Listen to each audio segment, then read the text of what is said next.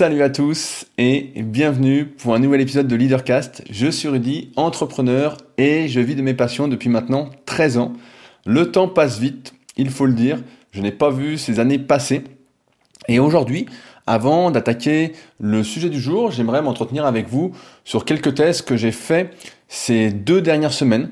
Vous avez en effet pu remarquer, si vous suivez mon actualité de près, donc seulement pour ceux qui suivent vraiment de très près, que j'avais procédé à quelques changements, quelques tests.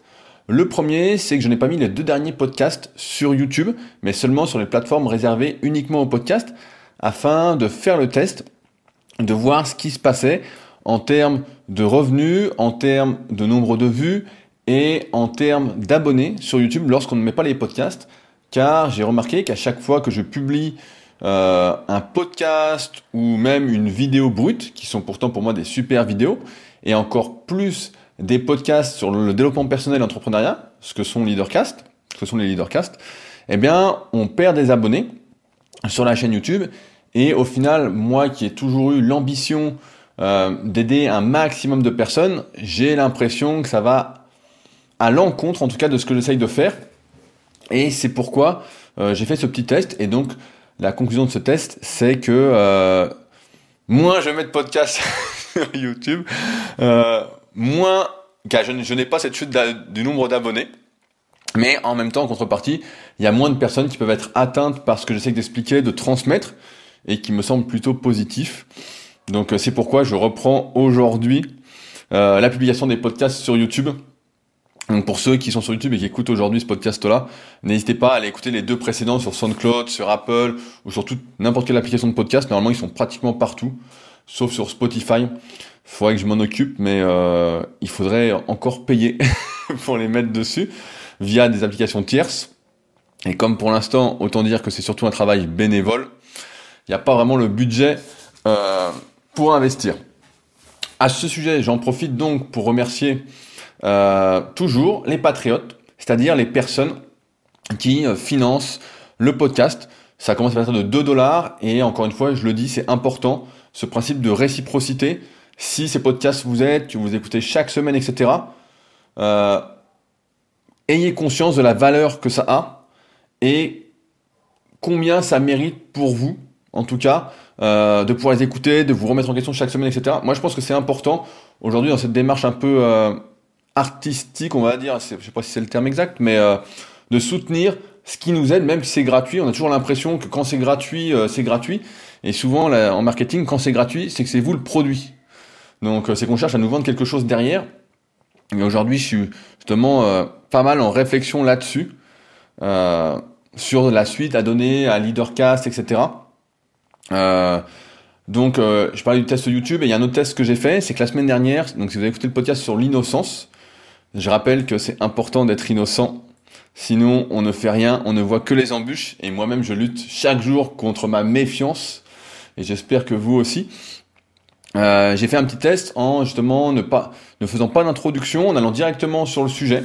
Donc un podcast plus court pour voir si ça amenait plus de visibilité et plus euh, de nouveaux auditeurs en quelque sorte dans une optique d'avoir plus de visibilité car aujourd'hui il faut le dire sur le net c'est une guerre de visibilité c'est il faut être visible c'est pour ça qu'il y en a de plus en plus par exemple qui font des newsletters tous les jours, qui écrivent tous les jours, qui font du contenu tous les jours. Euh, il est loin le temps où quand on publiait un article par semaine, ça suffisait. c'est plus du tout ça maintenant, et donc c'est un peu une guerre de visibilité. Et comme je disais précédemment par rapport à YouTube, mon but c'est vraiment d'aider un maximum de personnes, et donc je me pose toujours les questions, la question en tout cas de comment toucher plus de personnes euh, est-ce qu'il est possible de convertir, même si j'ai déjà la réponse, mais j'ai toujours cette innocence de le croire, cet espoir de le croire. Euh, comment faire pour que des personnes qui n'écoutent pas de podcast se mettent à écouter des podcasts? Euh, Et ma conclusion est toujours la même, c'est qu'on ne peut pas forcer les gens à écouter des podcasts. C'est encore une fois une démarche personnelle.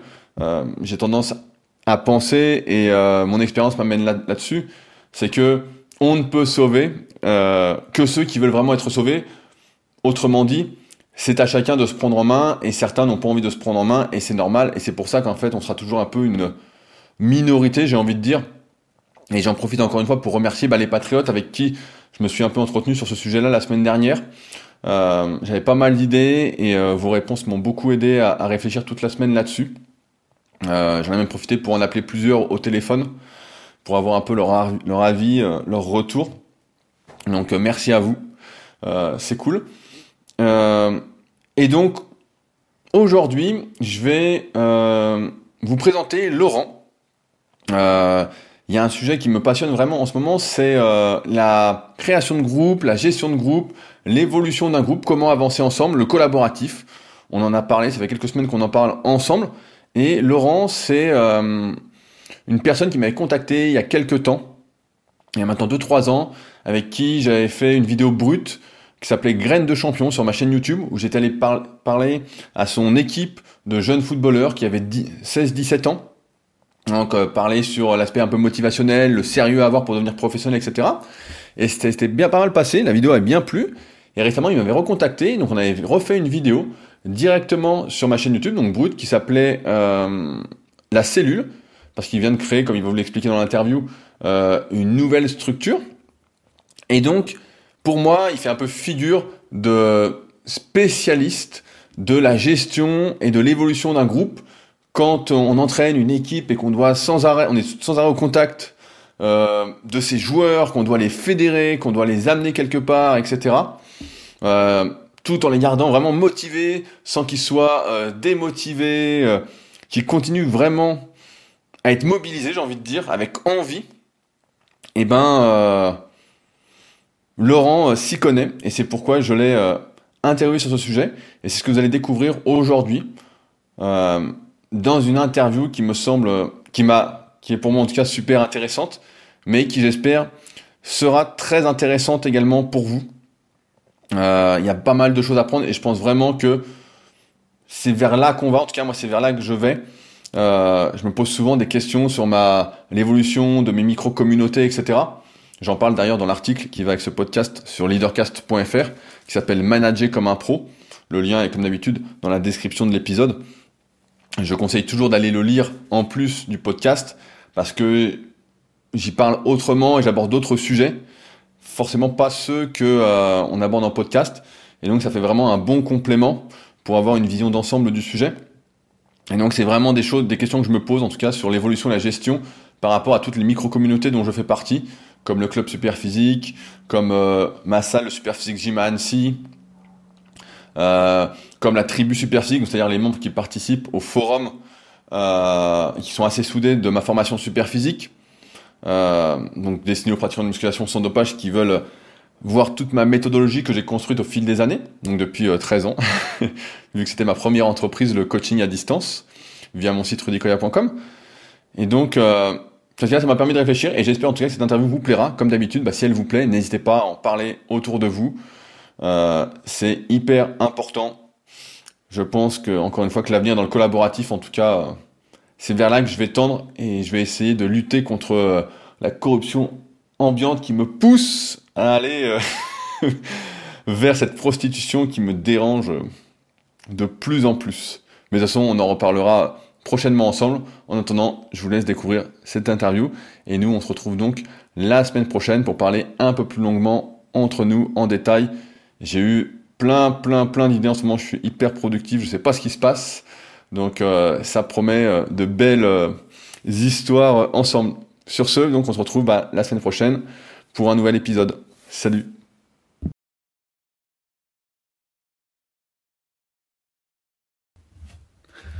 Salut Laurent, merci à toi d'avoir accepté cette invitation pour ce podcast. Salut Rudy, c'est moi qui te remercie pour, pour l'invitation.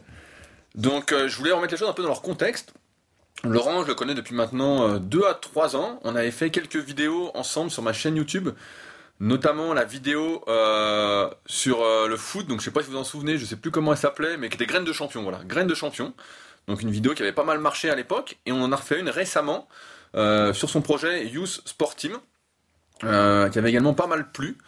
Et suite à mes envies du moment, mes recherches du moment sur la création de groupe, j'ai trouvé que ce serait intéressant aujourd'hui d'interviewer Laurent justement sur la gestion de groupe, lui euh, qui a plus l'habitude que moi de gérer des groupes, notamment dans le réel et avec un public que j'ai envie de qualifier de particulier. Donc Laurent, est-ce que tu veux te présenter euh, rapidement? Donc euh, Laurent Barbala, voilà, je suis euh, dans la vie enseignante depuis une vingtaine d'années. J'interviens euh, en lycée sur des classes de seconde et de première. J'enseigne les sciences économiques et sociales. et par ailleurs, je suis donc entraîneur de foot, éducateur. J'ai une grosse expérience sur les 15-18 ans, on va dire, où je suis resté plus de 12 ans sur ce public. Et aujourd'hui, j'entraîne l'équipe espoir d'Annecy, c'est-à-dire les 17-22 ans, donc qui aspirent encore à on va dire au semi-professionnalisme, au professionnalisme. Donc euh, voilà. Et puis par ailleurs, donc meneur de jeu d'une cellule d'optimisation de la performance pour des jeunes à potentiel, des jeunes étudiants euh, euh, qui pratiquent un sport collectif à haut niveau et qui veulent s'entraîner encore plus.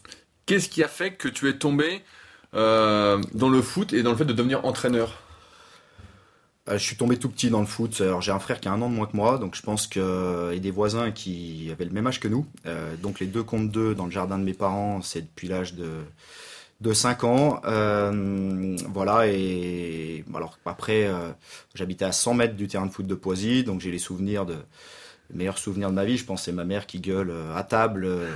fort de la fenêtre et puis on essayait de gratter encore un quart d'heure avec mon frangin pour faire encore quelques quelques frappes donc donc en fait, euh, bah, j'ai pratiqué. Après, certainement que j'avais euh, quelques compétences, en tout cas pour euh, le club de mon, village, hein, à Poisy. Et, voilà. Et donc après, bah, tu fais une carrière de joueur, tu as envie de transmettre ce qu'on t'a donné. Et finalement. très vite, parce que j'ai finalement arrêté le foot à 27 ans, je pense que la, passion de transmettre est devenue plus forte que celle de jouer. Et donc là, donc tu jouais où jusqu'à 27 ans? Moi j'ai toujours joué euh, au niveau départemental, euh, puis j'ai commencé à être éducateur à, à 22 ans. Pendant 10 ans, euh, j'ai fait mes classes avec euh, les, les, les, les, poussins de Poisy, donc les 8-10 ans. Donc je enfin, je sais pas si on peut dire que ça, mais je suis vraiment parti de, de la base, hein, d'en bas. moi j'avais pas fait une carrière de joueur à haut niveau.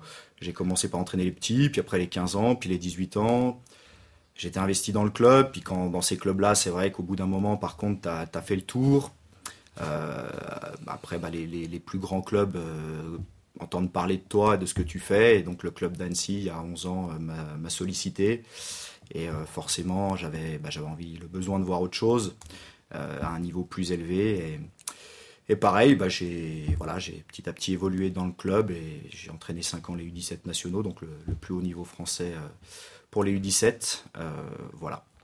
Est-ce que tu as passé des diplômes en tant qu'éducateur pour le foot? Bien sûr, bien sûr. Euh, je me suis formé euh, petit à petit. Donc, le district de football fait passer des, diplômes. Et aujourd'hui, bah, j'ai un brevet d'État. Donc, ok, tu as le brevet d'État de foot alors Exactement, qui s'appelle aujourd'hui le BEF, mais c'est le brevet d'État. Ok, donc c'est Annecy qui est venu te chercher. Donc ça, c'est quand même assez... C'est par le réseau, c'est un, copain qui était coach, euh, qui venait aussi de signer à, Annecy. Il avait entendu qu'Annecy cherchait encore un coach pour euh, les 18 ans à l'époque.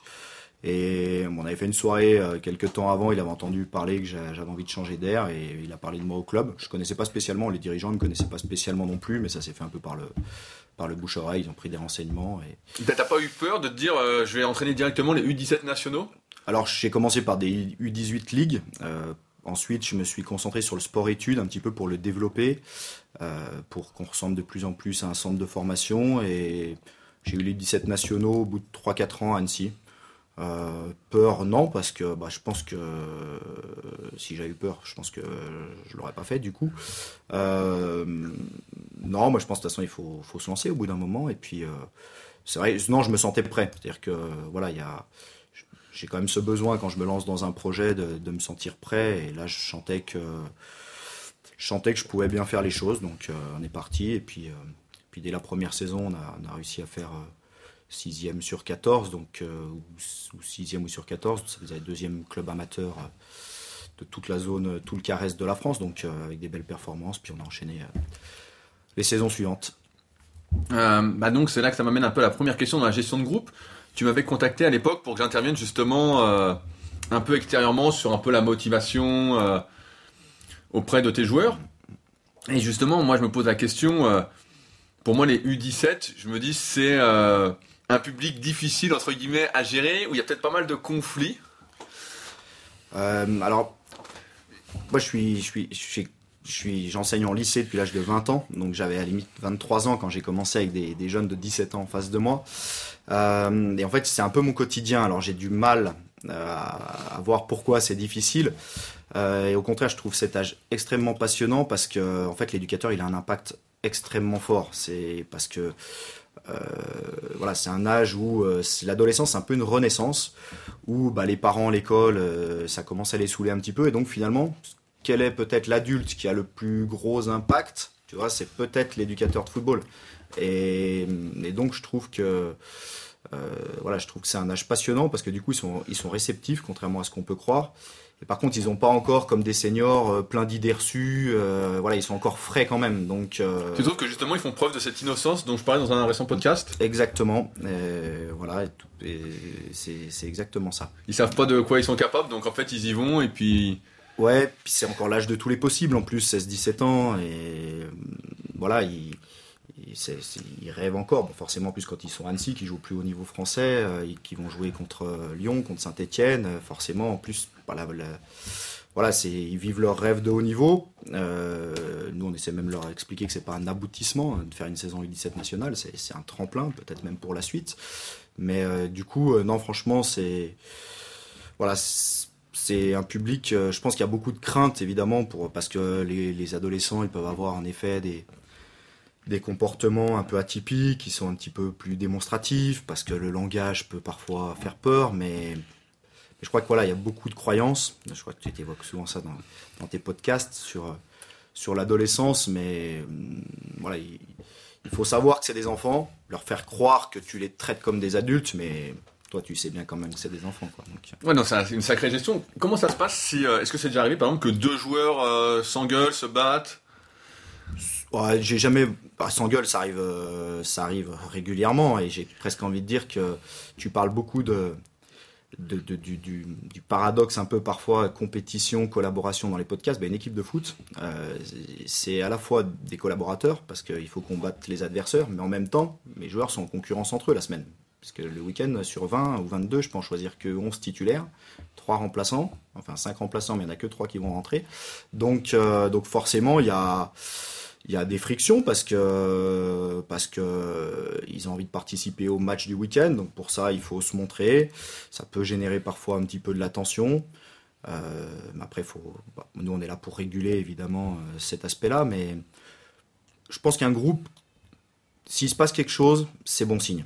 Euh, de la friction, de l'émotion, c'est le jour où il se passe rien en fait que c'est pas bon signe si tu veux. Et donc tant qu'à l'entraînement il y a il y a de la vie, euh, voilà, qu'il y ait des engueulades, des bons moments, etc. Je pense que c'est plutôt bon signe. C'est le jour où, où, tu sens que ton groupe il est plat, tu vois, et que là il faut, faut s'inquiéter, je pense. C'est comme si tu sentais qu'ils n'avaient plus envie en fait d'avancer ensemble? Ouais, je pense que je pense que ce serait ça, ou soit il y aurait une usure du, de, de, mon discours, soit il y aurait une usure en effet entre eux de voilà de d'avoir déjà vécu des saisons et peut-être ce qui est difficile aussi quand tu es manager, c'est de changer les choses quand tout va bien. Et euh, dans la gestion de groupe, et parfois une erreur, je pense qu'on peut faire, parce que c'est difficile, c'est quand tu accumules les victoires, bah, tu changes pas. Et que et je pense que mal, tu le payes un jour parce qu'un groupe il a besoin de renouvellement, il a besoin de fraîcheur. Alors c'est très difficile, je trouve, de changer quand quand tu gagnes, mais euh, je pense que c'est une nécessité. Et ce qui incarne bien, par contre, dans le sport, cette euh, ça, c'est le handball français qui est impressionnant. Euh, il cumule les victoires depuis des années ou les podiums depuis des années. Qu'il y a une espèce de changement malgré ça, mais dans la continuité, est-ce qu'ils arrivent à, passer le relais aux anciens Mais je trouve que c'est très très fort ce qu'ils ont fait de gagner sur la durée comme ça, enfin d'être performants sur la durée comme ça. Mais ils arrivent quand même à. Voilà, et pourtant l'équipe est toujours renouvelée, ils gagnent quand même, mais je pense que c'est justement peut-être parce qu'ils arrivent toujours à incorporer du sang frais, euh, qu'ils arrivent à gagner. C'est vrai que c'est ça c'est fort parce que c'est pas facile de séparer de joueurs quand ça gagne. C'est quelque chose de. Mais je pense qu'il faut en tant que manager sentir que euh, on gagnera plus avec le joueur. On a gagné avec, mais peut-être qu'on gagnera plus avec. Et ça, par contre, c'est difficile. Bah, J'ai tendance à penser que ce qui lie un, groupe, c'est un peu les, valeurs, la mission commune en quelque sorte, et qu'après, quand tu recrutes un joueur, en fait, tu recrutes d'abord une personnalité plutôt qu'un talent peut-être? Je sais pas comment ça se passe. Alors, ce qui est sûr, c'est qu'il y a un groupe, comme tu dis, c'est les valeurs et c'est un projet. Euh, alors pour nous au foot, ça va être un projet de jeu, c'est une façon de jouer ensemble. Et, parce qu'on va dire, les gars, il euh, faut bien vivre ensemble, il faut gagner ensemble. Euh, c'est comment on va gagner et on va gagner parce qu'on va essayer de mettre ensemble un projet de jeu dans lequel on va prendre du plaisir et qui vous correspond et qui va nous amener à la performance. Et ce qui doit relier le groupe, c'est cette envie d'adhérer à, à un projet de jeu et à une identité de jeu. Et je pense qu'il faut construire un groupe vraiment à partir de là. Et moi, je vais pas en toute humilité, mais moi, je m'amuse à jouer à Manchester City, à Barcelone. C'est des équipes, quand je les vois à la télé, ça me parle, ça me fait vibrer.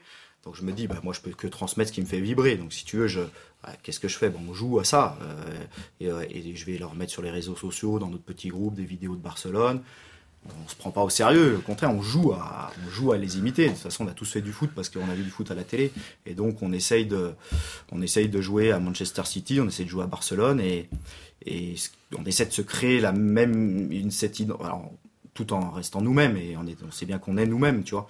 Mais on s'inspire de ça pour, euh, pour essayer de jouer ensemble et se créer notre petite identité. Non, mais je vois, donc ça parle, je me mets extérieur, mais j'ai l'impression que ça, si tu dis on va jouer comme Barcelone, j'imagine que tous les joueurs disent ah bah, on veut jouer comme Barcelone. Tu vois, ça parle en fait. Euh, voilà, alors je, pèse mes mots. Je oui, c'est sûr. que dans, on va faire quelques séances vidéo, bah, je vais leur montrer des images de ces équipes-là. Donc petit à petit, voilà, ça crée, ça crée cette identité. Donc euh, les adolescents, le pouvoir de l'imitation, les, les posters dans la chambre, c'est aussi ce âge-là. Donc c'est vrai que on va se servir. Euh, est-ce que tu as déjà dû te séparer de joueurs qui n'adhéraient justement pas à la vision, qui n'arrivaient pas à se mettre dans le groupe, qui étaient peut-être trop individualistes? Ou tu essayes toujours de les rattraper psychologiquement, de les refaire adhérer? J'ai de mémoire, j'ai jamais eu de. Alors j'ai des joueurs qui, pour des raisons, euh, ont arrêté avant la fin de la saison parce que ça leur parlait plus, parce que à un moment peut-être qu'ils avaient l'impression de faire du foot pour faire plaisir à papa, maman et qu'ils en avaient marre, euh, voilà, ou parce que c'est rare. Déjà même ça, c'est rare. J'ai régulièrement emmené euh, mes 20, 22 joueurs au bout de leur saison. Personnellement, j'ai jamais eu. Euh, j'ai déjà hésité. J'ai déjà été jusqu'à à l'ultimatum, à une discussion franche pour dire euh, il faut qu'on trouve des solutions parce que on va pas dans la même direction. On va pas dans la même direction et donc euh, il faudra que ça donc le, le, groupe va en pâtir et ça le va pas aller. va en pâtir. Moi, je mets de l'énergie, la moitié de l'énergie, je la mets sur toi. Mais voilà, il y a aucune raison qu'un joueur me, me, prenne, me pompe la moitié de mon énergie. Donc voilà, je suis déjà allé jusque là. J'ai eu la chance encore de jamais aller euh, plus loin. Il y a une chose, tu parlais de la taille des groupes, pour moi, qui est, par contre fondamentale. C'est-à-dire que euh, il y a une tendance dans le, foot à surdimensionner ces groupes, je trouve, qui, est, incroyable. Et, euh, un match, c'est 11 joueurs qui ont tous envie de jouer, trois remplaçants. Les trois remplaçants, tu sais déjà qu'ils vont faire la gueule. Ceux qui vont être remplacés, des fois, vont faire la gueule. Donc voilà. Ceux qui ne jouent pas, que tu n'as pas pris le week-end, vont faire la gueule. Donc plus tu plus tu, tu dimensionnes ton groupe, plus il y a de personnes qui font la gueule. et, et, je comprends pas. Et, tu te mets toi-même en plus en porte-à-faux parce que si jamais en plus tu perds deux matchs, bah tu vas devoir. T'as pris 27 joueurs, donc tu vas devoir changer. Même si tu penses que peut-être qu'ils sont moins bons, mais tu vas te mettre toi-même en difficulté. Et c'est vrai que la dimension du groupe, pour moi, j'essaie de pas dépasser. Euh, le, nombre de joueurs. Allez, tu te dis quand même les 14, ils ont participé, ils seront quand même contents, tu vois. Euh, bah, tu sais que tu vas pas faire une saison à 14, mais je trouve que 21, 22 joueurs pour faire une saison, c'est un grand maximum parce qu'après tu leur mens, tu sais que tu vas pas les concerner. je trouve qu'emmener dans un groupe quelqu'un que tu vas pas concerner, bah, franchement ça sert à rien et c'est celui-là qui va faire la gueule, qui va traîner des pieds, qui va peut-être contaminer en plus d'autres mécontents autour de lui. Et donc je pense que quand, surtout chez des jeunes, je pense que quand on, quand on constitue un groupe, il faut que tout le monde participe. Il faut pas mentir aux gens, ils vont pas participer euh, tous de la même façon, ils sont pas tous aussi importants, c'est pas vrai. Je veux dire, ce serait leur mentir. Euh, par contre, ils vont tous participer quand même. Est-ce que tu leur dis, vous êtes à certains, euh, je compte moins sur toi ou? Ouais, je trouve que c'est très important. Alors moi, j'aime bien travailler sur deux ans avec un groupe. Euh, quand j'avais les, U17 nationaux, je reprenais une génération en U16 et je la suivais en U17. Parce que cette première année, justement, te permettait de bien travailler sur ton projet de jeu, en étant un peu moins attaché aux résultats, parce qu'en national, tu es sûr que voilà, les résultats vont être regardés, pieds, vont avoir de l'importance au niveau de tout le monde. En U16, c'est un peu plus caché. Et justement aussi de voir les joueurs qui, que tu vas pouvoir emmener au niveau, soit par leur personnalité ou par leur niveau. Et c'est vrai que euh, la question, parce qu'on parle et j'ai oublié du coup. Oui, mais j'ai oublié cette question, mais. Euh, c'était de dire que. je te disais que j'aime bien travailler sur deux ans. Mais je me rappelle plus pourquoi. Je me ouais, bah c'est pas grave, on a vu la question, ça nous, reviendra, mais c'est euh, intéressant de voir en fait, tu, sur la construction de groupe, en fait, c'était est-ce que tu dis à un joueur voilà, qui est moins important? Voilà, c'était ça le. Est-ce que tu arrives à lui dire Ouais, facilement, je compte moins sur toi? Ouais. Et moi, je pense que c'est. Alors, un statut, il sera toujours fait pour être dépassé. C'est actuellement. Aujourd'hui, écoute, euh, j'ai envie de t'emmener dans les 22, j'ai envie que tu fasses partie de ce projet. Par contre, à ton poste, il y a un joueur qui a de l'avance sur toi, mais euh, j'estime que tu vas pouvoir participer, tu as les capacités de progresser et de lui poser des problèmes. Euh, mais je pense que c'est très important que les statuts soient définis. Parce que c'est pareil, l'entraîneur, il... soit quand tu prends un nouveau groupe, là évidemment, tout le monde est sur la ligne de départ, mais quand tu as déjà vécu un an avec un groupe, bien sûr, tu vas refaire une préparation, des choses vont être remises en jeu, mais tu vas pas effacer l'année que tu viens de passer avec ton groupe de ta tête. Donc, tu as déjà une idée de ceux qui sont potentiellement titulaires, de ceux qui sont pour l'instant des joueurs de complément. Euh, et donc, je pense que c'est important que le joueur, surtout, surtout ceux qui ont un rôle de complément, les titulaires, tu vas pas leur rabâcher dix fois, tant mieux pour eux, ils le savent. Mais je pense que c'est très important que les statuts soient bien définis. Euh, je pense que c'est- de l'honnêteté euh, et que les choses sont posées. Tu leur as pas menti.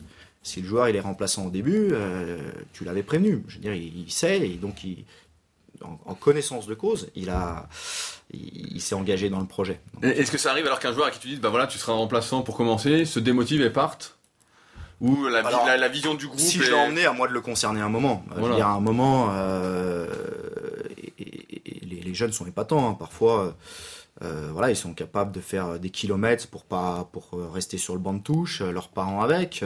Après, si je les ai emmenés dans le groupe, euh, si t'en emmènes 22, c'est aussi parce que le titulaire, s'il enchaîne, à un moment, il va être fatigué aussi. Donc, euh, quand tu sens les premiers signes de fatigue, avant qu'il soit mauvais, faut expliquer au titulaire, faut pas attendre qu'il soit mauvais. C'est avant qu'il soit mauvais, euh, voilà, de dire, je vais lancer. Tu viens d'enchaîner beaucoup de matchs, il y a un risque de fatigue, ça ils ont du mal à l'entendre. Ouais, c'est ce que j'allais dire, est-ce qu'ils le prennent bien? Parce que Non, non. tu vois, j'ai l'image en tête, euh, je sais pas si t'as vu le documentaire sur Patrick Vieira à Nice Mm. avec Balotelli. Il Ouais. le sort à chaque fois à 60 minutes et le mec Mm. devient fou, il dit Eh, qu'est-ce que tu fais et tout. Ça aussi c'est bon signe. hein. Un mec qui fait la gueule quand il sort, euh, ça me dérange pas. Ça me dérange pas si euh, ça s'arrête assez vite et qu'il en fait pas après euh, tout un âme. Mais c'est qu'il est compétiteur, qu'il a envie sur le terrain, de rester sur le terrain. Enfin, c'est pas quelque part, c'est aussi encore qu'il est concerné, donc c'est pas vraiment dérangeant. Mais euh, mais voilà. Après, euh, non non. Parfois il oui, il faut lancer un joueur. De toute façon, il faut lancer parfois des joueurs hein, ou des, jeunes qui arrivent dans ton groupe, euh, des recrues. Donc, Comment ça se passe le recrutement? Euh, alors en U17 national, comme je disais, moi, je, on a forcément nos joueurs, nos jeunes qui sont formés chez nous et, et euh, l'année de U16, euh, en général, on avait de la place pour accueillir 5-6 recrues puisqu'on a la section sportive lycée qui, qui pouvait accueillir des joueurs. Et donc, euh, Tu choisis les recrues? alors nous, on ouvre des, il y a des concours en fait, si tu veux, et donc les joueurs s'inscrivent et ils viennent. Faire un Ils test? viennent faire un, des- un test ou des tests, parce que sur une fois c'est difficile d'évaluer, mais plusieurs tests. Après, avec euh, les années aussi, quand tu es dans le milieu, tu as aussi un petit réseau, les, des gens t'appellent pour parler d'un joueur. Évidemment, il faut faire le tri hein, dedans, mais, mais euh, voilà, ça. Il y a aussi bah, les clubs pro qui savent que nous, on est peut-être un, un club. euh, Qui va pouvoir vont propulser. pouvoir un œil, un œil si, si le joueur est chez nous, ils pourront avoir un œil dessus. Et puis, donc, ils vont aussi. nous, on a, on a des joueurs de l'Olympique lyonnais comme ça. Anthony Rassiopi, qui est gardien professionnel l'Olympique lyonnais. En gros, c'est Lyon qui l'avait placé deux ans chez nous, euh, voilà, pour le voir évoluer. Et puis, il avait fini par aller, par aller là-bas. Donc, euh, c'est Lyon qui nous l'avait emmené. Euh, donc, c'est- voilà, il n'y a pas une règle. Il y a plusieurs. il y a, il y a plusieurs. Règles. plusieurs règles, ouais, plusieurs façons de recruter un joueur et plusieurs biais, plusieurs moyens. ouais. Il y a combien d'entraînements de foot par semaine? Nous, ils s'entraînent quatre fois par semaine, euh, tous les jeunes d'Annecy, enfin tout quasiment à partir de 13 plus, ans. plus le match? Plus le match, ouais. Ah oui, donc ça, tu vois presque tous les jours en fait. Ouais, on s'entraîne mardi soir, mercredi soir, jeudi soir, samedi matin, là, cette année, pour mon groupe Espoir, et on joue le, on joue le dimanche. Donc. Ok, parce que ma question c'était est-ce que tu leur fais faire d'autres activités en plus du foot en dehors? Mais si vous êtes tout le temps ensemble, euh, ça me paraît compliqué. On a l'été, euh, la- le club euh, nous, nous finance un, pour les espoirs, nous finance un stage. Les jeunes partent à Tignes, nous on part, on est parti à Evian, au bord du lac, trois jours de nuit. On a fait une petite, on a fait une petite randonnée dans Doge dans ce cadre-là. Euh, ça peut arriver de temps en temps quand on, si on le justifie auprès du club, avec mes U17, j'aurais fait faire de l'escrime. Je sentais qu'ils étaient usés, fatigués, fallait qu'on sorte du cadre du stade, qu'on entraîne 150 fois dans l'année. Il y a un moment, euh, la fatigue est aussi mentale d'être toujours au même endroit. Et euh, j'avais sollicité au culot, comme je t'avais sollicité toi. Hein, J'étais allé, j'ai dit tiens, il faut qu'on change, qu'on fasse un truc. J'avais argumenté ça auprès du club et enfin là pour le coup en plus euh, voilà du, coup on avait fait l'activité quand on a j'ai des dirigeants si on argumente si on argumente ils sont à l'écoute donc voilà mais il faut c'est vrai que son groupe, il faut le faire vivre. Bah, c'est ce que j'ai l'impression. l'impression, en fait, tu renouvelles beaucoup de trucs, tu essayes de vraiment les sortir un peu du cadre seulement du foot. Dès que tu sens qu'il y a une sorte de lassitude, ou tu sais, que tu amènes du renouveau en fait pour toujours y garder frais mentalement. Exactement.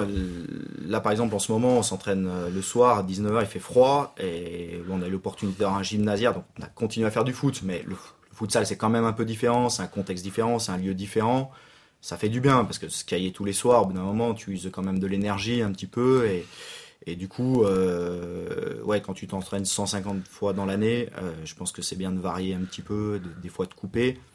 On a du mal aussi, hein, ça, il faut on culpabilise presque si jamais on leur laisse euh, un jour de repos, comme si, alors que parfois ça, fait du bien, tu vois. Ouais, surtout ils s'entraînent autant, j'imagine bien le truc.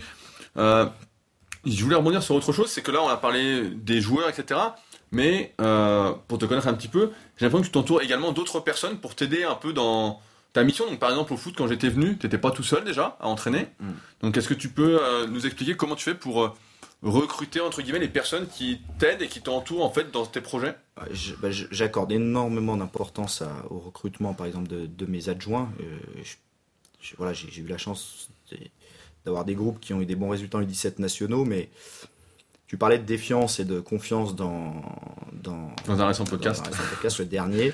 Et euh, moi, j'ai, franchement, tu peux avoir deux styles de coach. Un coach qui va avoir peur que l'adjoint lui prenne sa place. Et des fois, tu te dis, ils vont prendre quelqu'un qui va pas leur faire d'ombre. Et voilà, un exécutant. Et euh, bon, je trouve que cette logique est un peu la, Des fois, tu peux la ressentir quand même dans le milieu du foot. Alors que, enfin, personnellement, j'essaie vraiment de m'entourer. Si, si, le mec il est meilleur que moi, tant mieux. J'ai envie de dire, euh, vraiment tant mieux, quoi, sur le coup. Et euh, donc ça, c'est la première chose, c'est que j'y attache une importance énorme. Euh, et j'ai travaillé toujours avec des adjoints de qualité. Alors c'est des connaissances. voilà, je fais partie l'équipe technique du district, c'est-à-dire qu'on forme les entraîneurs, donc forcément on côtoie dans ce cadre-là aussi beaucoup de coachs et, du coup euh, voilà je sollicite des coachs souvent que, que j'ai connus dans, dans ce milieu-là. Euh, mais euh, et puis et puis j'estime surtout qu'on n'est pas spécialiste dans tout. Par exemple la préparation physique. Alors forcément maintenant à force de côtoyer Fabien, au départ c'était pas quelque chose qui m'inspirait très fortement.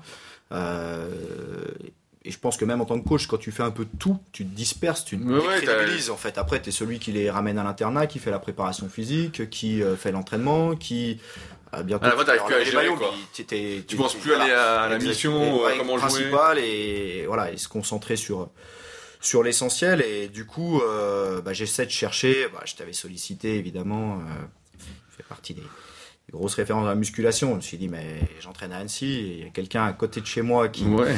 qui ouais, ouais, tu fais le modeste, mais voilà, j'ai dit, bah, il faut absolument, euh, je vais envoyer un message, hein, puis euh, voilà, j'ai envoyé un message et non, non, j'ai vraiment. Euh, T'as tout de suite eu conscience qu'il fallait que tu t'entoures pour mener à bien un groupe? T'as jamais entraîné tout seul sans adjoint, par exemple, à part dans tes jeunes années, peut-être? Ouais, dans mes jeunes années. et puis, et puis non, puis je pense que c'est très important, même pour les jeunes. Je pense qu'une des, une des choses qui ont évolué dans la gestion de groupe par rapport à il y a 50 ans en arrière, euh, tu vois, les coachs, c'était avec moi, c'est tous pareil. Euh, mais chaque joueur est différent et le management, il doit s'adapter à chaque joueur. Et il y a des joueurs qui vont aimer les échanges en particulier avec toi, puis d'autres pas du tout. Enfin, il y a des joueurs qui ont besoin d'être brusqués, et qui vont même aimer ça et qui vont te le dire, euh, alors que d'autres euh, qui vont pas l'aimer si tu les brusques en public, par exemple, tu vois. Donc euh, chaque joueur est extrêmement différent, et je pense que toi, moi, je peux avoir des facilités pour des raisons, tu sais pas, hein, la personnalité, je, je sais pas, à entrer en relation et à et à faire avancer euh, peut-être 4, 5, 6 joueurs dans mon, groupe, dans mon équipe. Et mon adjoint, lui, ce sera peut-être avec d'autres. Et voilà, j'ai des joueurs aussi qui vont se confier plus facilement à mes adjoints qu'à moi. Donc, euh, non, c'est extrêmement important. Donc, tu fonctionnes toujours à deux sur euh, minimum, minimum. Là cette année, j'ai même la chance d'être 3 avec un quelqu'un qui s'occupe de la préparation physique et, et un adjoint plus plus foot quoi, qui est vraiment qui pourrait le jour où je suis pas là, qui peut qui peut prendre la séance à ma place. Donc ouais, en général, voilà, on, a la possibilité à Annecy d'avoir au moins un adjoint, si on peut de temps en temps avoir. L'année dernière, j'avais pas d'adjoint, mais j'avais un préparateur physique qui avait par contre davantage de, de temps au club. Voilà, après, c'est aussi évidemment les opportunités du club. On a un club semi-pro, semi-amateur, donc forcément, il y a aussi une adaptation un petit peu chaque année. Un de mes regrets, par contre, c'est de jamais avoir trop travaillé dans la durée avec euh, mes adjoints. Chaque année, je à, cause, à cause du budget? À cause euh, bah voilà parfois de l'instabilité de la situation des personnes. Euh, mon préparateur physique l'année dernière bah, il est parti dans un club belge pro parce qu'il a une opportunité ah donc, pour lui hein, c'est parfait. Euh, et puis après bah, parce que parfois quand tu as fait une année d'adjoint tu as aussi envie de et ça je suis content que derrière ils ont envie de les coachs ont envie de voler de leurs propres ailes et de prendre une équipe en tant que en tant que responsable. Ouais pour, pour plusieurs facteurs mais c'est vrai que j'ai malheureusement pas trop pu travailler sur la durée. Je pense que ça aurait été intéressant parfois. Bah oui, bah c'est sûr que c'est mieux si tu nous des. Mais c'est vrai qu'après, tu as des opportunités qui font que. Et comme tu dis, vous êtes semi-pro, semi-amateur, donc forcément, euh, le challenge est un peu limité en fait à un moment. Ouais, exactement. Enfin, on est obligé de s'adapter évidemment. Quoi. On n'a pas des contrats sur trois ans, on a chaque année évidemment. Et toi, bah alors je pose une question un peu plus personnelle, mais tu euh, t'as pas l'envie par exemple d'aller dans un plus gros club? Est-ce euh... que, je sais pas, ça te botte pas à un moment de dire, euh, allez, on monte, on y va vous préférez rester sur les jeunes et pas aller sur les seniors pour monter de niveau Alors, alors franchement, c'est pas de la fausse humilité, mais comme je, je te dis, moi j'ai pas fait de carrière, j'ai jamais joué à, un niveau professionnel, même, même dans les hauts niveaux régionaux, donc tout s'est fait. Euh, voilà, c'est une passion, je fais mon petit club, après euh, tu fais bien les choses, tu vas dans un plus gros club, a priori tu dois faire pas trop mal les choses pour qu'on te confie euh, les U17 nationaux. Et puis euh, voilà, et puis on fait appel à toi. Donc j'ai jamais eu de plan de carrière. Et puis j'ai un, métier à côté. Donc si tu veux, j'ai jamais eu de plan de carrière. De euh, voilà, je me suis jamais projeté à 3, 4, 5 ans. Après aujourd'hui, je sais pourquoi je suis fait. C'est qu'en effet aujourd'hui, je, préfère travailler sur des adolescents. Là, bon, cette année j'ai encore des 17, 22 ans. Ça reste jeune. J'ai pas encore envie d'aller euh, peut-être dans 5, 6 ans, je sais pas plus tard, mais sur des, des seniors confirmés ça me correspond moins. Ça, c'est quelque chose aujourd'hui que. Bah, ils ont trop d'idées reçues, peut-être, pour l'instant. Ouais, puis, euh, puis après, bah, soit ce serait retourné peut-être dans des niveaux plus bas, mais alors avec des contraintes de joueurs présents, pas présents à l'entraînement. Enfin, à le luxe d'avoir des passionnés toujours là, enfin voilà, des gens. Ou alors d'être. Euh, euh, d'être dans un monde plus pro, mais là je pense qu'il faut avoir une... non, comme je disais, je, je, pense que le moment où je serai prêt, je le sentirai. Je, sens qu'il y a encore des, des choses à, acquérir, que c'est pas le temps, quoi, que, que c'est pas venu, quoi. Donc, euh, donc non, non. Après, euh, bah forcément, ça fait 11 ans que je suis à Annecy, donc là, je suis en plus un petit peu en fin de cycle. Donc, euh, donc là, je suis, je, je sais pas un scoop puisque j'ai rencontré mes dirigeants il y a, il y a deux trois semaines pour évoquer l'avenir, et c'est vrai que pour la première fois, j'envisage peut-être, euh, enfin pour la première fois, oui, euh, depuis que je suis Annecy, un, un départ du club parce que j'ai aussi fait peut-être un peu le tour. Ok, donc c'est le mercato, c'est l'annonce du mercato. peut-être, ouais, donc, euh, donc, donc voilà, c'est vrai que je vais, je vais prendre le temps de la réflexion. C'est encore un peu tôt, on est. Ouais, mais j'ai l'impression qu'on a des cycles un peu comme ça de 10 ans à peu près. Moi, j'ai remarqué, c'est. C'est possible, j'avais fait 10 ans en tant qu'entraîneur dans mon ancien club. Ouais, ouais j'ai l'impression que c'est 10 ans à chaque fois pour faire le ans, là je suis à 10, 11 ans, et donc voilà, après avoir, faut, Ouais, il faut voir comment ça se présente, ce qui, arrive ou pas. T'as un, autre projet que tu as lancé il y a pas longtemps et je voulais en parler également parce que c'est de la création de groupe, de la gestion de groupe. C'est euh, Youth Sport Team. Est-ce que tu peux en parler un peu plus? Pourquoi la création déjà de ce groupe et qu'est-ce que c'est? Alors, euh, alors c'est de l'innocence euh, et c'est complètement parce que comment c'est né, c'est très difficile. Alors qu'est-ce que c'est Youth Sport Team C'est une petite cellule d'optimisation de la performance, on appelait, ça comme ça. Euh, c'est parce que bah, je me suis rendu compte qu'il y a certains jeunes euh, qui sont euh, extrêmement passionnés, malgré leurs 150 entraînements par semaine, qui, ont envie d'en faire encore, un petit peu plus. et donc, bah, c'est de proposer, on va dire, un complément d'entraînement à des jeunes étudiants, parce que quand tu es étudiant, c'est difficile de, te payer un préparateur physique à côté. Voilà, ils ont déjà des contraintes les études, plus le club, plus des fois des contraintes de financer les trajets pour aller aux études, etc. Donc c'est une association qui aide des jeunes étudiants sportifs anéciens à avoir un complément d'entraînement alors là-dessus, pour l'instant, j'ai trois jeunes footballeurs qui, parce que c'est parti évidemment de mon expérience en club, et puis on a créé ça un petit peu par, pas par hasard, parce que c'est bien qu'il y ait une raison, mais par opportunité. Euh, c'est pas un projet qui était mûri depuis 5 ans. Hein. Ça s'est fait un petit peu comme ça euh, à l'arrache. Euh, c'est des jeunes que j'avais surclassés et je me suis dit bah il faut peut-être qu'ils travaillent un petit peu plus que les autres parce que en gros ils avaient deux ans d'avance situés dans leur catégorie. C'est un peu en plus la première fois qu'on faisait ça au club donc avec quelques résistances. Je voulais un peu prouver à tout le monde que j'avais raison parce que je suis orgueilleux et bon ça ils ont vite répondu quand même aux attentes et c'est des joueurs qui, qui, ont été performants mais voilà, on, s'est dit, tiens, sur chaque vacances scolaires, on va, euh, on va euh, s'entraîner un petit peu plus, que les vacances, vous plus de temps, vous, vous avez envie de, de, progresser, de réussir, donc on va euh, travailler ensemble pour, pour progresser. Puis on a fait un an d'expérimentation comme ça, puis on s'est dit, peut-être qu'il y a aussi d'autres jeunes dans d'autres sports qui ont envie, ou d'autres clubs qui auraient besoin qu'on apporte un complément d'entraînement à, leur, à leurs joueurs, et on a rencontré comme ça un petit peu le d'abord le hand, parce que sur, sur Annecy c'était dynamique, et le club de hand d'Annecy nous a proposé deux joueurs. Donc voilà, aujourd'hui c'est une petite cellule, il y a trois footballeurs, deux handballeurs qui travaillent ensemble. Plus que sur chaque vacances, parce qu'on euh, se réunit, euh, alors il n'y a pas de, de, de, choses fixes, hein, parce que c'est en fonction aussi de, leur compétition, de la fatigue, des opportunités qu'on a. Mais euh, depuis depuis le mois d'août, euh, ça fonctionne très très bien. Euh, on a plein d'opportunités, d'invitations. Donc, euh, comment tu fais là pour les fédérer? Parce que là, les trois joueurs de foot se voient régulièrement, les deux handballeurs se voient souvent. Mais pour les faire fonctionner ensemble, bah c'est très simple. En plus, la première fois qu'ils se voyaient, c'était chez toi. Ok, ah, c'était la, première fois. C'était la toute première fois. Donc moi, j'avais rencontré les deux handballeurs avant. Et puis bah, les footballeurs, évidemment, je les connais bien. Et eux, c'était la première fois en fait que les handballeurs rejoignaient euh, notre petite euh, organisation. Et euh, bah tu vois, ça c'est quand même bien oui, passé. Bien passé oui. Après, ils sont tous nés en 2000, ils sont tous sportifs de haut niveau. voilà, ils, ont tous des ambitions, une passion. Alors en fait, ça, ça se fait très naturellement. Je pense qu'ils sont même contents de voir que dans d'autres sports, dans d'autres clubs, dans d'autres structures, il y a des jeunes comme eux qui ont envie d'en faire plus. Euh, donc en fait c'est extrêmement facile. Je sais que les footballeurs, euh, John, avec John et Joss, on était allés voir jouer euh, Tom aussi, donc ça crée une petite émulation comme ça. donc en fait, c'est ça se fait très très naturellement. Est-ce que tu dis non à certains joueurs qui voudraient intégrer la cellule, c'est oui. demande Alors comment ça se passe quand tu dis non alors? Eh, bah, ça se passe, on argumente. Alors il y, a deux raisons. La première, c'est que pour l'instant on, est en construction, mais on part plutôt sur des sports co.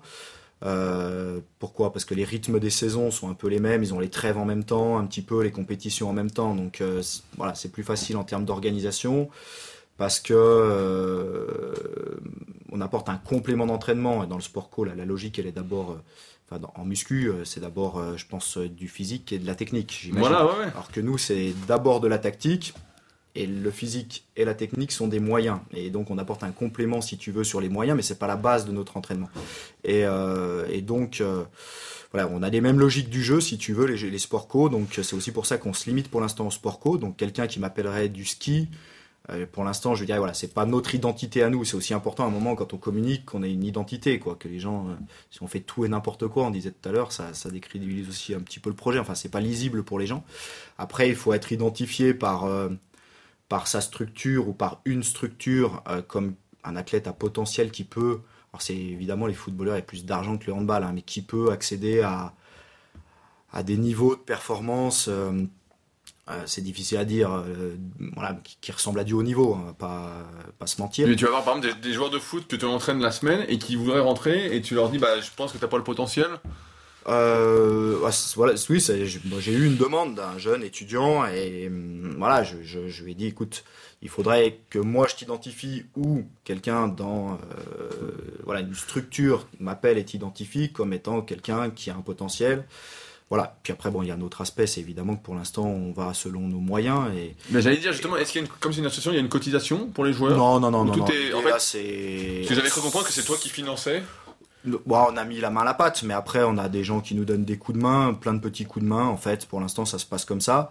C'est aussi pour ça qu'on y va à notre rythme. On n'a pas de, pour l'instant, ils sont cinq dans la structure pour pas non plus, euh, là aussi je parlais de la taille du groupe, je pense qu'on n'ira pas plus que 8, parce que 8 c'est pratique, c'est deux voitures quand on se déplace, parce que quand on parle d'individualisation de l'entraînement un petit peu, faut pas mentir aux gens, si tu es 20, tu fais pas d'individualisation, c'est aussi pour ça qu'on a fait ces structures, c'est que parfois en club on parle d'individualisation, tu as un préparateur physique pour 40 joueurs, faut arrêter de mentir aux gens, tu vois, donc là, tant qu'on est moins de 8, on peut individualiser le travail, on peut répondre à leurs demandes, je crois que Tom t'a fait une demande il n'y a pas longtemps, on peut orienter les gens, tu vois, sur des, sur des gens. Après, on va mentir aux gens si on dépasse 8. Euh, Après, le renouvellement sera peut-être euh, naturellement, parce que si on a un carré de ses études, on prend que des étudiants aussi. Hein, donc quelqu'un qui dit moi j'ai un boulot, je veux faire plus, il n'est pas non plus dans le, un des critères, c'est d'être étudiant. On croit quand même au double projet. Je suis quand même prof à la base, donc euh, donc et je suis complètement d'accord avec toi. L'intelligence scolaire n'est qu'une forme d'intelligence, pas plus. Mais mais voilà, c'est aussi pour des jeunes étudiants parce que comme je dis, un étudiant, il, aura du mal, euh, un étudiant qui a cette quantité d'entraînement, il aura du mal à des fois avoir un petit boulot à côté, donc à se, payer des choses, et donc nous, on essaie de leur offrir euh, ces choses-là. Quoi. Ce petit complément. Tu l'as créé avec qui, cette structure? Je l'ai créé euh, au départ donc avec Fabien qui est un collègue connaît depuis 7-8 ans, on s'est fréquenté un peu comme ça. on, a, on a écrit un bouquin ensemble sur l'aspect mental d'ailleurs. oui, que tu m'avais donné, que j'ai toujours. Euh, avec qui euh, j'aime bien mener des petits projets comme ça. On, ne les prévoit pas non plus à l'avance, hein. ça se fait euh, un petit peu naturellement. C'est voilà, quelqu'un d'atypique, d'extrêmement compétent, professionnel. et comme je dis, j'aime bien m'entourer des meilleurs. Donc pour moi, travailler avec Fabien, c'est quelqu'un qui me fait progresser, même, même dans, personnellement. Donc chose que j'apprécie énormément. Je pense que les jeunes ont une chance énorme de le côtoyer. Donc c'est un petit peu le. Moi, je suis le manager. Fabien, c'est le coach référent. C'est, pas toujours lui qui intervient, mais euh, quand on a des, propositions, c'est à lui que je me réfère sur, la, sur l'aspect vraiment purement sportif. Euh, et c'est lui qui intervient le plus souvent. Euh, puis bah, après, j'ai sollicité les, copains. Alors pas tous les copains, c'est vrai que dans ces structures, on a quand même des copains qui ont un petit peu d'expérience. C'est-à-dire que je connais aussi plein de jeunes coachs qui, qui voilà qui, qui, qui voudrait au courant le potentiel plus tard mais il faut quand même avoir euh, bah, j'ai l'impression que tu sais quand t'es coach moi quand je vois en muscu mm. tout le monde veut entraîner le haut niveau en fait. Donc peut-être que dans le foot c'est pareil tout le monde se dit euh, j'aimerais euh, côtoyer le haut niveau.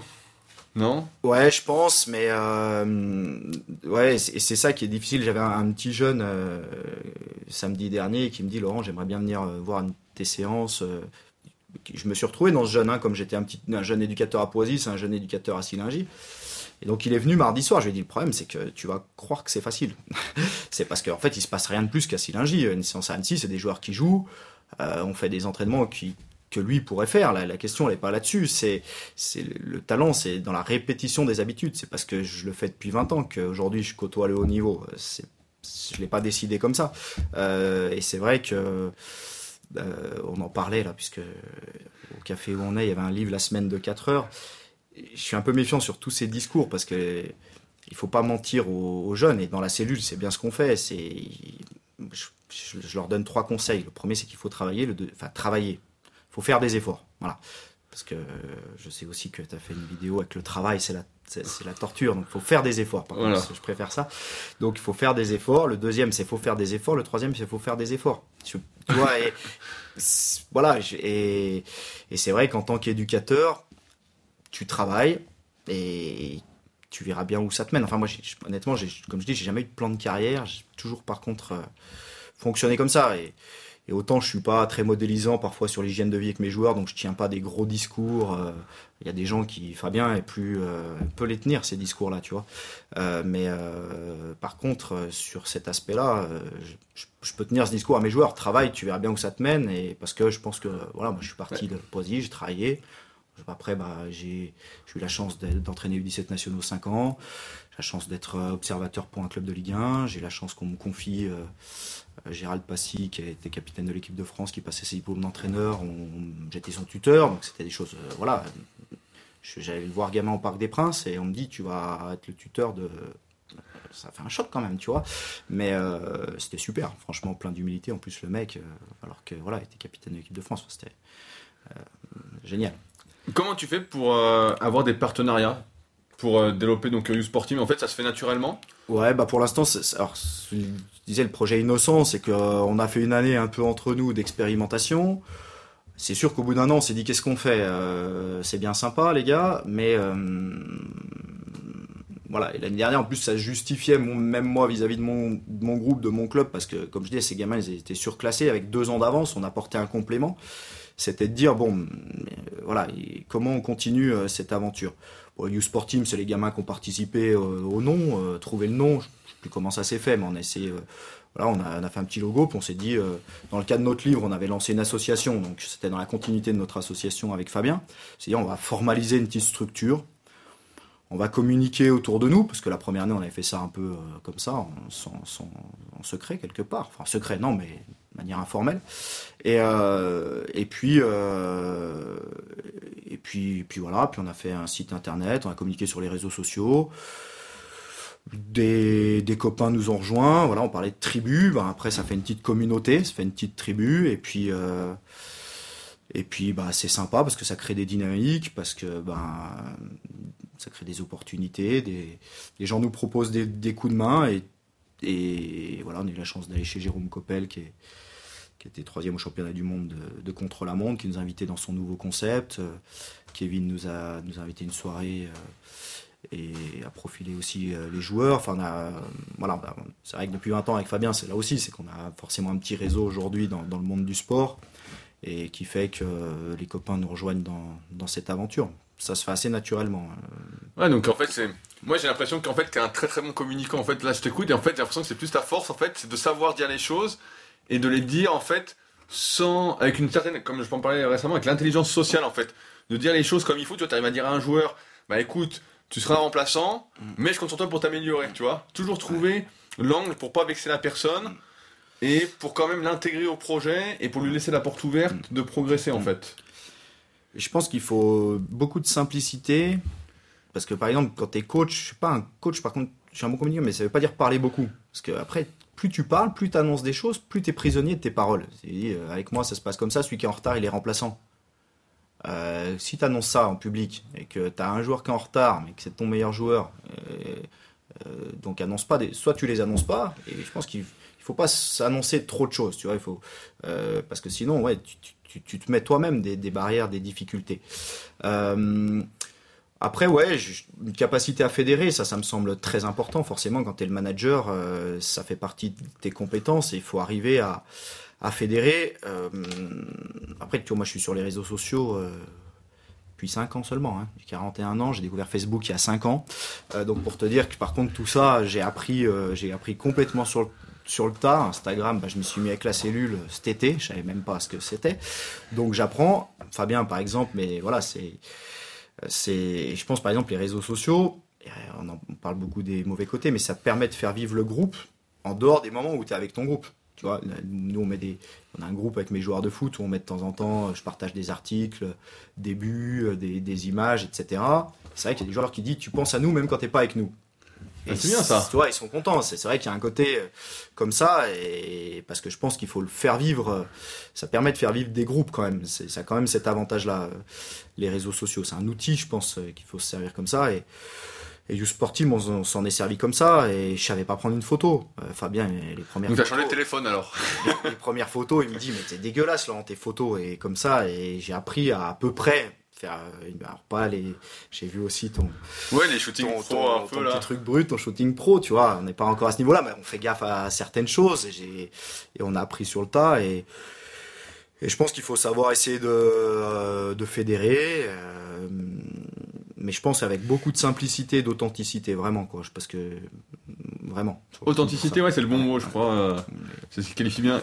Et t'as toujours eu cette facilité entre guillemets à être euh, authentique entre guillemets? Je pense que l'erreur des fois ça devrait ce serait de convaincre les gens, tu vois, d'essayer de parce que convaincre ça veut dire que tu penses que toi ton projet il est supérieur aux autres ou que tu fais mieux que les autres. Enfin, moi j'ai rien à convaincre euh, si tu veux. Moi j'ai par exemple j'ai un projet de jeu parce que je ressens le jeu comme ça.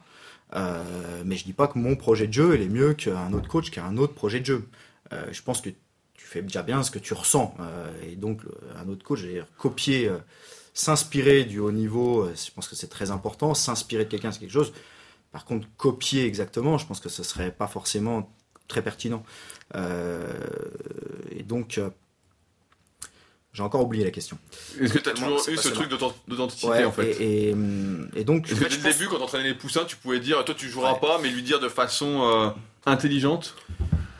Ou t'as appris ça progressivement justement Non, j'ai appris ça progressivement, non, non, vraiment, parce que quand tu commences avec les poussins et que tu es dans les petits clubs, si tu veux, le truc, c'est quand même encore plus de faire participer euh, euh, tout le monde, parce que euh, tu sais que tes joueurs vont pas être professionnels. Ils sont, la, logique de plaisir et de loisir est quand même plus important. Quand tu arrives plus vers de haut niveau, évidemment, la logique de performance et de, de, de résultat devient plus important, et que bah là, tu es obligé de faire des choix qui sont, qui sont plus forts. Et non, non, je l'ai vraiment appris sur le tas. Au début, ne pas faire rentrer un remplaçant qui faisait des kilomètres, moi, je le vivais, même, je le vivais mal en tant que coach. Moi, je l'ai jamais vécu, en plus déjà en tant que joueur je, me disais, mais il doit souffrir. Et non, non, c'est vraiment quelque chose que j'ai appris sur le tas. Euh, et que après, avec le temps, par contre, tu, sais que ça fait partie du jeu et que j'ai envie de dire, si toi t'es coach et que tu le dramatises justement, c'est là où tu vas créer un drame. Si tout se fait justement, euh, tu parles beaucoup d'intelligence émotionnelle et, je pense que là-dessus, évidemment, le, euh, il faut avoir cette capacité quand tu es coach à susciter des émotions chez les autres, à euh, voilà, jouer avec les émotions, à, faire preuve d'empathie. Je sais que tu en as parlé aussi il n'y a pas très longtemps. Euh, on a eu la chance, j'ai eu la chance par contre dans mon brevet d'état d'avoir vraiment une formation euh, dans le foot où ils ont évolué. Maintenant, on aborde ces sujets-là dans, nos formations, la communication, la relation aux autres. Et donc, c'était voilà, c'était très riche. Puis après, évidemment, je pense que comme tous les managers, tu es forcément amené à un moment parce que il y a des choses que tu comprends pas, euh, parce que devant la difficulté, bah, soit tu t'arrêtes, soit tu essaies de la surmonter, tu es obligé d'avoir des actes de développement personnel. Donc, euh, donc voilà, Fabien, préparateur mental, c'est pas mon préparateur mental, mais c'est pas mon préparateur mental. Hein. J'ai pas mais c'est quelqu'un avec qui on a pu échanger quand même sur des, des problématiques euh, personnelles puis après, bah, évidemment, tu as les podcasts de, de Rudy qui sont extrêmement bien. C'est mon rendez-vous du mercredi euh, midi et c'est super. Et bon, il y a des bouquins, il y a des rencontres. Tu es obligé. Après, le, leader doit manager d'abord lui-même, je crois. C'est Peter Drucker qui dit ça. oui, exactement. J'ai lu ça récemment, justement. parce que c'est vrai que quand tu vis en collectivité, tu manages des groupes, à un moment, tu peux t'oublier. Mais je crois que ça, c'est une erreur que tu fais quand tu es jeune, de te disperser, de t'oublier. Oui, de t'oublier, de ne pas penser à toi. Penser à toi. Ça justement euh, juste avant le podcast. Là. Et aujourd'hui, euh, quand tu prends un peu d'expérience, tu sais à un moment dire stop, dire non et, et te manager toi-même, dire attends, là, il faut que je me remanage un petit peu. Et, euh, parce que si toi, t'es pas bien, tu peux pas gérer les autres en fait. L'année prochaine, on parlait de mon année dans le foot, tu vois, je, c'est pas forcément dans mon problème, mais je, je, je néglige pas la possibilité peut-être de prendre une année euh, sans équipe. Ça, va, te manquer de pas. J'ai pas dit que c'était encore mon projet, tu vois ce que je veux dire. Il y aura toujours la structure, mon boulot, mais c'est peut-être aussi le moment à un moment et j'ai peut-être besoin de me poser sur tu vois, ce que j'ai fait aussi, de réoxygéner, de remettre des choses à l'endroit parce que tu fais plein de choses, tu te disperses. Peut-être, tu vois, parce que je pense qu'à un moment, il faut aussi se remanager. C'est pas encore euh, ma priorité, mais par contre, ce qui est sûr, c'est que je m'engagerai pas dans un projet euh, foireux, boiteux, je préférerais prendre du recul que, que d'aller n'importe quoi parce, pour, pour, prendre quelque chose, quoi, ça c'est sûr. Mais je vais conclure sur une phrase que tu as dit là qui m'a pas mal euh, plu c'est travail et vaut où ça te mène. Et j'ai l'impression que ça, c'est un trait de caractère d'un peu de tous ceux qui finissent épanouis et heureux. De se dire, euh, bah, je bosse, ça me fait plaisir de travailler et puis on verra où ça mène. Moi, je bosse beaucoup comme ça sur tous mes projets. Je fais et après, je me dis, bon, bah. j'ai juste l'idée de départ, et après je dis bah on voit où ça mène, suivant comment ça se développe, etc. Comme tu dis, si, tu le dis dans ton dernier podcast, enfin, faut pas, si t'attends que ce soit parfait pour commencer, tu commences jamais. Je pense que le nombre de, projets foireux que j'ai fait, le, euh, les matchs amicaux bidons que j'ai pu prendre pour mes joueurs, enfin, des, des erreurs, euh, enfin, des erreurs, c'est pas des erreurs, c'est des expériences, euh, l'apprentissage. C'est évident que on se nourrit de ça et je pense que c'est clair que l'action, à un moment, l'action, en tout cas, faire les choses, euh, ah, débouche sur quelque chose. Sur quelque chose. C'est vrai que le mot euh, travail et toi, je me méfie parce que c'est sûr que si tu es dans un truc qui te plaît pas et tu dis aux gens il faut travailler, travailler, bah, c'est le burn-out, hein, forcément, tu vois ce que je veux dire. Mais c'est évidemment de trouver ce qui te plaît. Et une fois que tu as trouvé ce qui te plaît, euh, travaille, travaille, travaille. Et puis, euh, et puis normalement, si tu es dans ce qui te plaît, de toute façon, ça devrait pas, ça devrait être plutôt créer de l'énergie plutôt qu'être pesant de toute façon. Donc, Euh, donc voilà, parce que je pense que la vie, c'est aussi beaucoup une histoire d'énergie, quoi. Que ce soit des gens qui te, oui, qui te tirent vers l'énergie. C'est pareil avec l'expérience, c'est quelque chose que tu vois vite. Si tu es dans un contexte qui va favoriser ton énergie et que tu vas pas te sentir fatigué, ou si tu es dans un contexte où, qui va te fatiguer. Donc je pense que.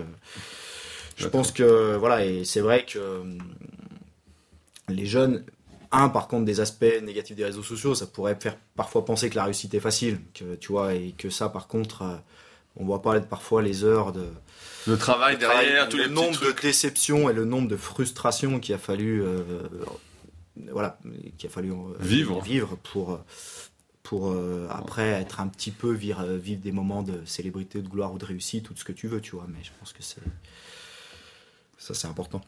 Bah, ça me paraît pas mal. Est-ce que tu voulais rajouter quelque chose, un sujet qu'on n'a pas abordé? Je vois que tu avais pris pas mal de notes. Euh, bah, je crois qu'on a quand même un petit peu fait le tour. Si, dans la constitution d'un groupe, c'est peut-être aussi de faire attention à la diversité des profils dans mon équipe. Euh, oui, tu fais attention à ça justement, avoir des, joueurs vraiment différents et pas important, tous les mêmes. Que ce soit dans la cellule ou que ce soit dans mon équipe, je pense que c'est c'est important qu'il y ait des personnalités.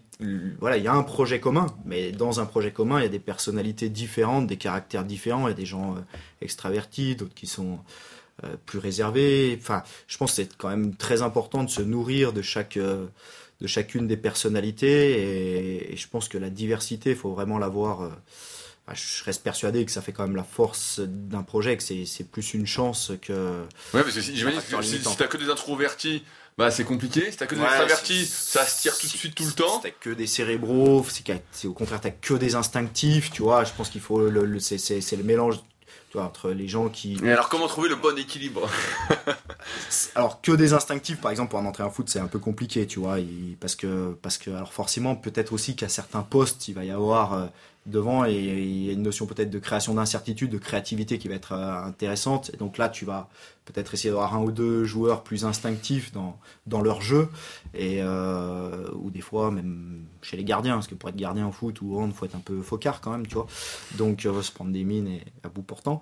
Euh, mais par contre, moi je construis beaucoup dans mon projet à partir de mes milieux de terrain, donc j'ai besoin de, de joueurs qui qui soient plus mes relais, qui donc euh, soient aussi dans la compréhension de ce qu'on veut faire, tu vois. Donc je pense que je pense que c'est important en tout cas que les profils soient soient différents et et trouver le bon équilibre entre tout le monde. Exactement, tout à fait. Mais je pense qu'après, c'est les valeurs qui font que si tout le monde adhère aux valeurs, peu importe les personnalités, après, ça fait l'équilibre. Exactement, tout à fait. Bon, bah, je pense qu'on a fait le tour de comment euh, gérer un groupe. Donc, euh, bah, merci Laurent euh, d'avoir pris tout ce temps. Euh, j'espère que ça plaira à tous ceux qui ont écouté. Donc, merci encore. C'était un plaisir et puis, puis, puis merci à toi pour pour tout ce que tout ce que tu fais parce que je suis tombé sur le Leadercast je pense au mois de septembre mais j'ai vu que j'en avais plein de retard parce que tu as commencé ça. Ouais il y a un, petit moment. un petit moment donc je vais pouvoir écouter tous les épisodes que j'ai en retard. Ouais, ouais bah, tu, tu verras ça évolue ça change etc. Mais en tout cas voilà bah, comme d'habitude si le podcast vous a plu n'hésitez pas à consulter les liens directement dans les notes de l'épisode donc je mettrai euh, tous les liens qui concernent Laurent et quelques liens pour aller plus loin notamment l'article écrit qui va avec ce podcast. Euh, et puis, si euh, vous pensez que ça peut aider d'autres personnes, n'hésitez pas à le partager. Plus on est de fous, plus on est de fous, et plus on avance. Sur ce, donc on se retrouve bah, la semaine prochaine pour un nouvel épisode. Salut